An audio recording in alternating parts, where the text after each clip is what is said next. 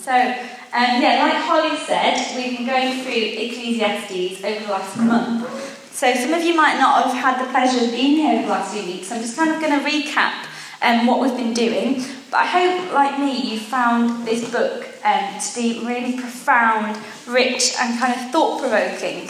Um, and it's not your typical um, Bible book, so it's got a lot of issues we've been grappling with as a church, and that is sometimes quite difficult to get your head around.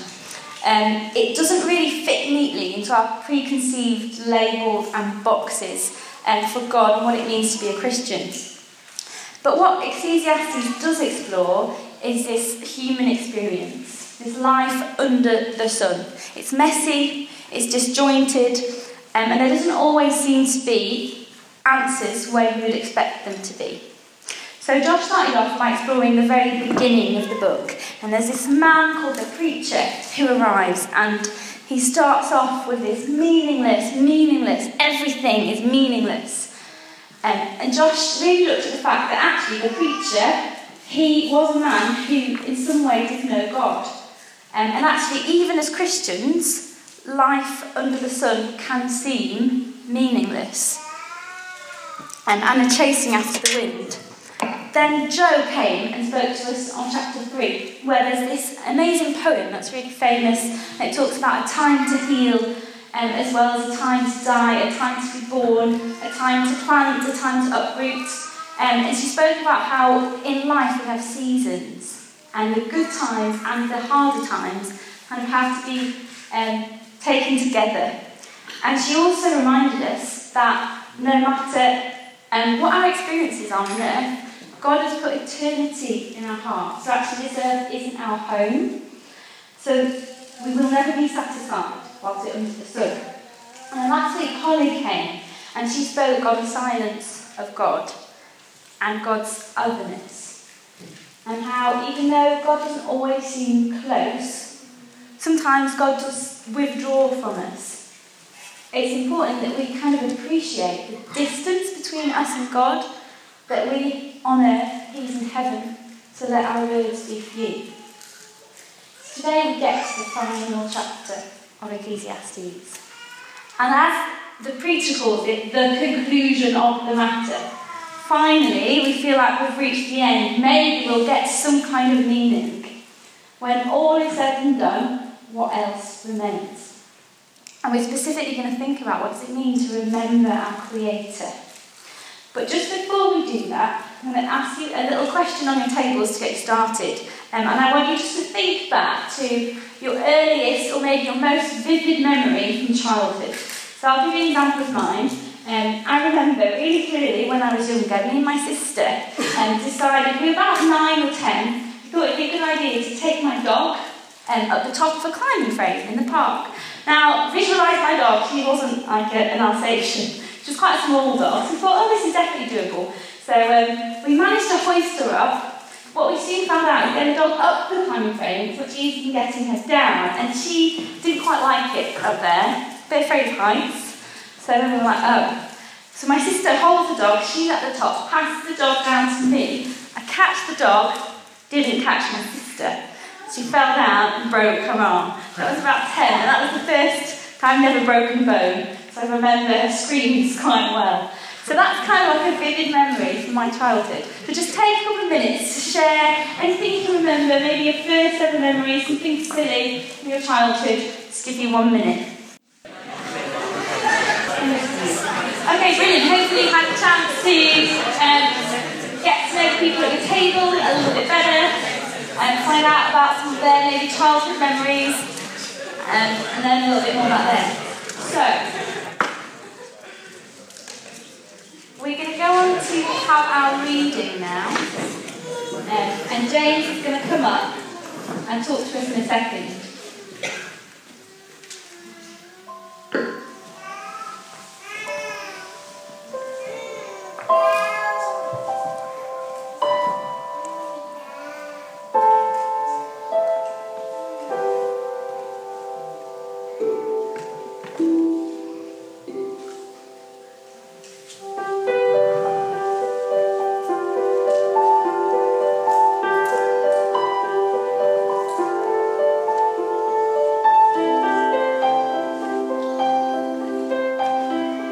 Your Creator in the days of your youth. Before the days of trouble come and the years approach when you will say, I find no pleasure. Before the sun and the light and the moon and the stars grow dark and the clouds return after the rain. When the keepers of the house tremble and the strong men stoop. When the grinders cease because they are few and those looking through the windows grow dim. When the doors to the street are closed and the sound of grinding fades. When people rise up at the sound of birds, but all their songs grow faint. When people are afraid of heights and of dangers in the streets, when the almond tree blossoms and the grasshopper drags itself along, and desire no longer is stirred, then people go to their eternal home, and mourners go about the streets. Remember him before the silver cord is severed and the golden bowl is broken, before the pitcher is shattered at the spring and the wheel broken at the well, and the dust returns to the ground it came from, and the spirit returns to God who gave it. Meaningless, meaningless. Everything is meaningless. Not only was the teacher wise, but he also imparted knowledge to people. He pondered and searched out and set in order many proverbs. The teacher searched to find just the right words, and what he wrote was upright and true. The words of the wise are like goads, their collected sayings like firmly embedded nails given by one shepherd. Be warned, my son, of anything Of making many books there is no end, and much study wearies the body. Now all has been heard. Here is the conclusion of the matter. Fear God and keep his commandments, for this is the duty of all mankind. For God will bring every deed into judgment, including every hidden thing, whether it is good or evil.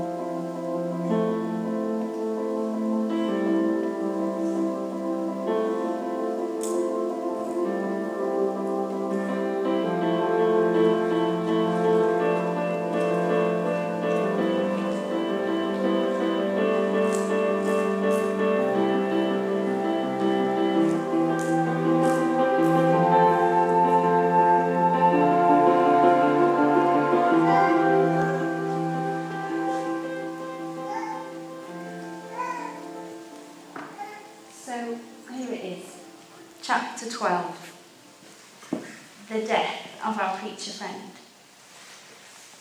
In this chapter, the preacher teacher ends his assessment of his sprawling life with this beautiful, heart wrenchingly real poem about dying. It's full of rich metaphor and it's a really beautiful piece of poetry. I really encourage you to kind of read it and try and get your head around some of the amazing metaphors in there. You don't have time to kind of look at exactly what all the different bits mean, and but it's, it's a really beautiful piece of imagery. What this poem does do, even if we don't understand all of the um, metaphors in there, is it confronts us with this very vivid and real image of dying. And when we read it, um, it feels quite shocking at first when we read it because Let's face it, in our society, we don't like to talk about death. Um, we don't like to talk about aging. Um, and it's quite, it's quite a sad um, poem. When I was preparing for this talk, um, I came across the once um, a show that I used to watch. I don't know if you've ever seen it before, called uh, 10 Years Younger. I haven't seen the show for absolutely ages. Um, there's a presenter who does it, and if you've never seen it, the premise of the show is that they take um, some very poor, very wrinkly, you know, old-looking 30-something who looks about 95 and gives them this news of life. And the show begins, and they take this poor tragic old person around town and ask all the passers-by, how old do you think she looks? And they were like, oh, 72? This poor woman's like 30. Um, it's obviously very well edited, so they were like, at 60, well over her age. Pawn has her head and shoulders, so tragic. And then come in the plastic surgeons, the dentists, the hairdressers, the makeup artists, the fashion connoisseurs, and you get this absolute transformation. And the best, the bit I really like is when you get the before and after shots. So I found some online, you can see here. We've got before and after a few of them. Some interesting, I kind of go, ooh, not sure which one I prefer, before or after. Um, interesting. So, and then the funniest part I find is when they guide the person back through town at the end, and they're like, hmm, how old do you think she looks? But no, not like 21. like, wow, I've achieved it. She's definitely at least 10 years younger. And I think it really sums up how our society is really obsessed with youth and looking younger than we actually are. Um, and we go to ridiculous lengths to achieve that fresh-faced, perfect 10 years younger smile from plastic surgery, maybe it leads to like the more recent advancements in medicine. We've now got things like stem cell therapy and gene therapy, and eventually we think we might even be able to clone ourselves. But no matter what we do, there's this reality that how well we do it or how long we postpone it for, death still wins. And this chapter really encompasses that. And it's a really somber reminder of the frailty and the fragility of life. And it gets to verse 8, the end of the poem, and the preacher says, meaningless, meaningless, all is meaningless. And it reads um, as his kind of final cry before the preacher himself dies. And what I find really interesting is his very last words, because after that it actually changes to a different voice. His very last words echo the very first words he said at the start of the book. So you get this final cry is repeated. Um, and I think it's, it's interesting that Ecclesiastes is not a book that makes progress. It's not a book that comes to conclusions. The preacher isn't about giving us all the answers. Um, it doesn't find a resolution from his perspective. Why are we here? Why is everything so unfair? Bad people prosper, good people hurt and die. We work so hard, we achieve so little. All these questions, he gets to the end and again he says, meaningless, meaningless. It's as if the end of his life is as empty as the beginning. Now the implication here is not that life itself is empty. I think rather that life under the sun, our experiences from birth until death, often offers no more answers to the big questions about how the world works and what it might mean. And what I want to really focus in on is this bit right at the start of the poem that the preacher says, Remember your Creator in the days of your youth. In good teacher fashion, I'm going to ask three questions. Firstly, who? Who are we being asked to remember here? Secondly, what? What is he asking us to do, actually? And thirdly, when? When is he asking us to do it? And then we will end by looking at that very final paragraph at the end of the book, the conclusion of the matter. So let's start with who. He says, Remember the Creator in the days of your youth. He doesn't say remember God, he says remember your Creator.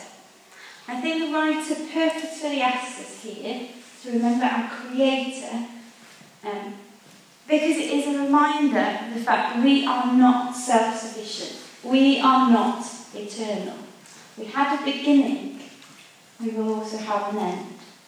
We are not the Creator, we are not God. Remember your Creator. God gives life, God takes it away. Remembering your Creator also reminds us of the absolute greatness and awesomeness of God God brought all things into being. He sustains them by the power of his word. The heavens declare the glory of God. The skies declare the works of his hands. In Psalm 19. Um, having just finished my first year as a teacher, I've had the privilege of teaching um, year sevens about space. Now at that age, I'm still very enthusiastic. I still want to answer all your questions. By the time they get to year 10, that's a whole different story. But they're still really excited, and space particularly absolutely amazes them. They have so many ridiculous questions I could never answer.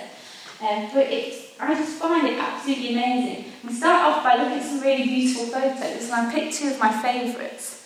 Um, I think when I teach about the absolute vastness of space, They all, all the kids as well, leave with this impression of how small we are. We are these very small people on a very small planet in a very small solar system in an average galaxy of which there are millions of other galaxies. And that's when you kind of start to realise, wow. But it is God who created the heavens and the earth. God the Creator. Remember your Creator in the days of your youth. The term Creator also brings to mind intimacy as well as greatness. So you've got this huge greatness of God who made everything. And yet, David says in Psalm 139, For you created my inmost being, you knit me together in my mother's womb. I praise you because I am fearfully and wonderfully made. Your works are wonderful, I know that full well. My frame was not hidden from you when I was made in the secret when I was woven together in the depths of the earth. Your eyes saw my unformed body. All the days ordained for me were written in your book before one of them came to be. God who made space also knit us together. And that passage is a real kind of intimate view of the Creator, the one who made you, who fashioned you before you were even born, and who knows you intimately and loves you intimately. Remembering your Creator means both remembering that God is great and yet He wants to know us and He loves us in that intimate, far way. So we're asked to remember our Creator as He starts his poem about dying. What is He asking us to do? Well, remember. Not just think about, not just consider, but remember. Now, the verb remembering implies that it's something that is continual. Okay? Because if we remember something and stop remembering it, we then forget. And the sad thing about memory is as soon as we become passive, it fades. Okay? Remembering is something we have to do actively every day. I have to confess, even though I was excellent at the memory game, I, in many ways, don't have the best of memories. I was always very good at winning um, I went to market as a child, I can remember the lists. Um, but when it comes to um, generally remembering what I do from one second to the next, it's more of a challenge. So, I brought with me something that was quite helpful to me in remembering. Now, where have I put it that time? this is uh, my key box. Okay, I'm just going to place it here. So, um, I'm very good at picking up my phone, putting it down, and instantly forgetting where I put it, picking up my keys, placing them down, and then forgetting where I put my keys. And in order to some function in society at large, I've had to um, find some new ways. You might think this is really obvious, have a place to put your keys, but maybe it took me a while. So, um, I usually put my keys either maybe on the radiator, maybe on the sofa, maybe under the sofa, who knows. So I bought this box. Now you'll see it has keys handily written on it, and it even has a little window at the top so I can see if my keys are in there or not. Very, very nice. Um, and I placed it somewhere in my house and I thought, right, this is it. I've got a box. Never ever going to forget my keys again. It doesn't quite work like that. But after forcing myself, coming into the house, I walked to my box, I placed my keys in it, make sure I do that as the first thing I do. And I did that again and again and again. And eventually, you start to go to the box, put your keys in it without thinking. It becomes routine, it becomes habit, and you get to the point where you don't need to remember. It works about 8 out of 10 times. It's definitely an improvement. It's not perfect by all means. Now, this got me thinking we do easily forget. Now, my life is cluttered and so I find it difficult to remember my keys are. I think it's the same often with God. Our lives get so busy and so cluttered, and it increases with age as well. And we end up forgetting God. Remember your Creator in the days of your youth. Do you struggle to find God amongst the clutter of your life? Does life sometimes run away before you realise you've forgotten to pray or forgotten to even think about God and what it is He would want you to do? It does happen easy to us. I think sometimes we can over spiritualise um, kind of our faith life and say, well, I've got to find a box for my keys, but with God, that's it's more spiritual. I'll just find ways to remember, just magically. But in some ways, putting routines in our lives is so important. We need to be disciplined in our faith as well. And in order to live a life of remembering God, there's practical things we can do to help ourselves. The simplicity of reading the Bible every day. I think in many ways we've lost just doing those simple things, praying every day. There's little things that can remind you. So I have an alarm, and underneath it you can put something. So I always change the saying after a few weeks because it gets similar. It says, remember, um, persevere in prayer. I might change it to remember your Creator. Little things just to remind you. And our cell group recently been doing, we did the um, Try Praying booklets. You might have seen me Try Praying um, it's like it's been all over the country. You might see it on buses or banners outside churches. And it's a little booklet, and you can pray through some prayers for a week. What I really loved about it is every prayer had a little thing to trigger your mind. The best one I found was um, they got you to place a little rock in your pocket. Um, and I don't put things in my pockets naturally, so at work when I feel something, I'd be like, that's weird. And you put your hand in, pull it out, and remember, simple prayer to pray was God be the foundation, the solid foundation in my life. Little things help us remember. What routines do you build into your life to help you remember God? So it brings us to our third question when? When does he ask us to remember our Creator? In the days of your youth, before the days of trouble come. Um, and at this point, it struck me that this book is traditionally credited to Solomon. So Solomon, um, scholars say maybe Solomon didn't actually write it now, but certainly whoever did write it mimicked Solomon. So it meant to kind of take the voice of the preachers, maybe being King Solomon. I don't know if you know much about Solomon. I find him to be one of the most tragic characters, in a way, um, in the Old Testament. Solomon was the son of David, who was a king who was described as a man after God's own heart. He was brought up in the fear of God. He built the temple in Jerusalem. This was a great king. He also, it says, he went to God and asked for, God says, I'll grant you something. He said, I want to be wise. Okay, I want to have wisdom and be the wisest man on earth. And it says God granted that to him. So we have here literally the wealthiest, wisest, and most powerful man in the whole of Israel. he had it all.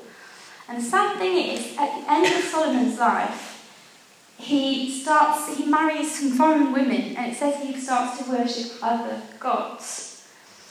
Um, and realizing this kind of brought this um, passage to life a little bit more for me.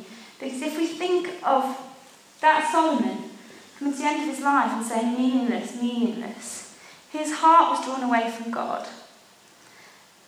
And you hear him say, Remember your Creator in the days of your youth, before life, with all of its temptations, grab hold of you, before sin becomes entrenched, before it is too late.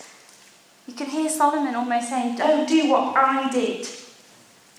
And I think it's true. The older we become, often the harder it is to remember God. We become more and more stubborn. We want to be more in control of our lives. We accumulate more and more wealth. We gain more and more power, and often with that comes forget, forgetting God. When should we remember our Creator? When there's still time. It's significant to note here as well that every single one of us, by virtue of being sat in this room, still have time.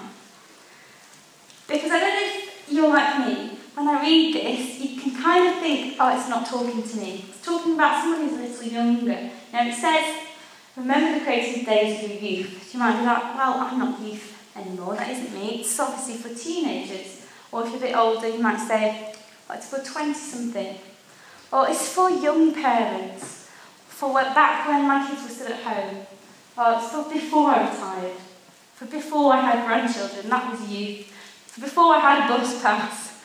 Whatever it is, we can all think that this is aimed at the person who is that little bit younger than us. But this isn't just for youth in the sense of young in terms of age. What the writer is telling us here is if you have ever experienced that feeling of life going away with you, so when we are all telling those stories, we look back and we realise that time is short. And Ecclesiastes here is hoping to grab us by the shoulders and help us to see and to touch and to taste the fragile beauty of the moment. Remember the Creator in the days of your youth, before the days of trouble come. Now. And on the flip side, we also need to watch out that we don't think that it is for everyone a little bit older than us. You remember the creating days of your youth, you might think, I've still got a few more years of youth left, don't need to worry about this yet. It's when I'm not a teenager anymore, or when I'm in my late 20s, when I've got kids and responsibilities, I'll think about it then. When my children leave home, when I've retired and have more time to think about it, or when I've got my first bus pass. This chapter shouts at us that we are not in control. We don't know when the silver cord is severed, the golden bowl broken, or the pitcher shattered at the spring. Our preacher reminds us in a broken voice do not leave it until it's too late. Remember your Creator in the days of your youth, before the days of trouble come. And the voice of Jesus also echoed back through the pages of the Bible, saying, What profits it a man if he gains the whole world but loses his own soul? Remember your Creator in the days of your youth, before the days of trouble come. So we thought a little bit about remembering our Creator. Now, this, the voice of this preacher teacher ends in verse 8, and you might have noticed that someone else steps in after that. A new voice emerges at the end. There's a change in person. It's almost like a eulogy to the preacher. He's described, verse 9 to 12, as wise, and imparter of knowledge, man who tried to put down words. Um, and then it goes on after that. It says, you know, he studied far too much, it was wearisome to the soul, had too many books. So I like to quote my husband. it's about three, four bookshelves. Um, but it gets this point, and he says, Now all has been heard, here is the conclusion of the matter. Kind of pause. I mean, we've been through this whole series, and like, after all this time, are we actually going to get to the conclusion? Are we actually going to get a re- re- resolution? Hang on a minute, Ecclesiastes. It feels like at last He's going to tell us the answer. I think it's quite interesting that whoever wrote it, I don't think it was an actual change in person. He's purposefully given it a new voice here. So there's almost an intake of breath, and we wait. So, what is it? And it says, Fear God and keep his commandments, for this is the duty of all mankind. Now, I don't know about you, but it kind of feels like a strange anticlimax. After all these weeks of depressing meaninglessness, hearing, you know, all that we've heard, everything, gets to the end, goes, Fear God, keep his commandments. So simple, so plain, so familiar. I kind of feel like that's, that's yes, it's true we have almost known the meaning all along is the message Ecclesiastes sort of comes out with. We are to follow God with the best of what we can throughout the silences, the twists and turns of this strange old thing called life. Fear Him. And say, well, what does that mean? Keep God in awe, in reverence. Like he said, remember your Creator. And we hear Solomon's first words in Proverbs when he says, The fear of the Lord is the beginning of wisdom. Giving God his rightful place as our Creator. What has God commanded us to do then? Well, we can think of Jesus when he says, You shall love the Lord your God with all your heart, with all your soul, and with all your mind. This is the first and great commandment, and the second is like it you shall love your neighbour as yourself. On these two commandments hang all the law and the prophets. Fear God, keep his commands, act almost as last orders. When we're not sure what else to do, we can come back here. Fear God, keep his commands. As Josh mentioned, sometimes life feels like it has little meaning. Joe told us how life goes in seasons, and Holly challenged us to not be afraid, to face the silence of God, the otherness of God, and resist the urge to explain away why we might not feel close to Him. When we face these times of meaninglessness, it can be difficult to know what to do. We hear Ecclesiastes say, Fear God, keep His commands. When we go through times of difficulty, heartbreak, and loss, we don't know what to do. We kind of hear Ecclesiastes say, Fear God, keep his commands. And when we face those silences, and we're not sure what God is asking us to do, we still know He said, Fear me, keep my commands. This is the duty of all mankind. We are called to spend the short life we have here on earth with all of its confusions, with all of its complexities, in remembering our God being in awe of Him, giving Him His rightful place in our lives as our Creator, keeping His commands. Simple, easy to forget. So um, I'm going to go into time of response now. It feels like we've gone through this book um, and it's been in some parts quite challenging to get our head around and it's not our typical message that we often hear in church. But I found it really refreshing actually to hear that sometimes the experience you might be having, someone else has had and they've penned it and it's in the Bible. So, what I'd like to do now, as the band just start to play, is just ask us some questions. What is God saying to you? So, we're just going to go into a time of reflection. You might want to close your eyes and we'll just sit and feel comfortable and just really reflect um, on some of the things I'm going to be asking you. What has God been telling you throughout um, this series and today?